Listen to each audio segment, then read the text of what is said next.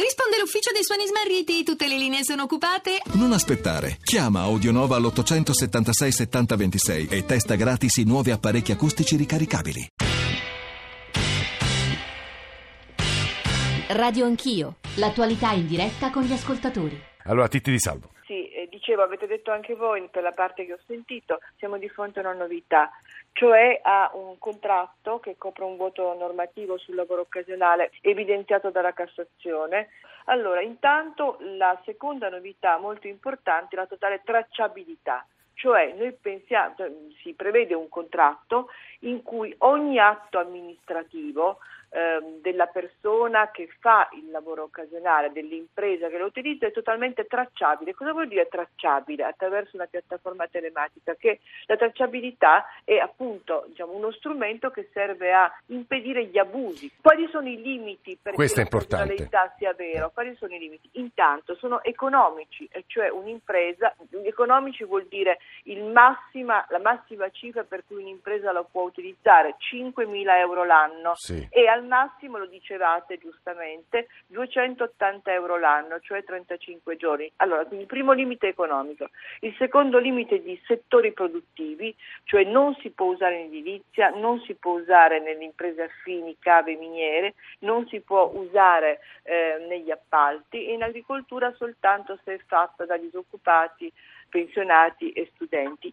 Terzo limite di dimensione dell'impresa. Il limite massimo sono i 5 dipendenti a tempo indeterminato. Cecilia Guerra. Guardi, noi abbiamo posto un problema di eh, metodo, che è un problema di democrazia e l'abbiamo posto molto presto. In eh, riunione di maggioranza io ho posto il problema e ho detto non, possia- non possiamo metterlo con un emendamento estemporaneo eh, dopo che il governo e il Parlamento eh, circa due mesi fa hanno abrogato completamente i voucher per smontare un referendum firmato da più di 3 milioni di persone. Sì. Se noi facciamo passare l'idea che quando c'è un referendum e la maggioranza di turno può abrogare la norma per poi riscriverla, magari anche meglio, non dico di no, senza nessun confronto democratico, noi stiamo distruggendo un istituto che è previsto dalla Costituzione. A Maurizio Lupi, ovviamente, vorrei fare una domanda sul merito della questione. Eh, i numeri che avete detto sui voucher come risposta e strumento al lavoro occasionale dicono che non solo c'è un bisogno, ma che si era individuata una buona strada, che bisognava correggere degli abusi,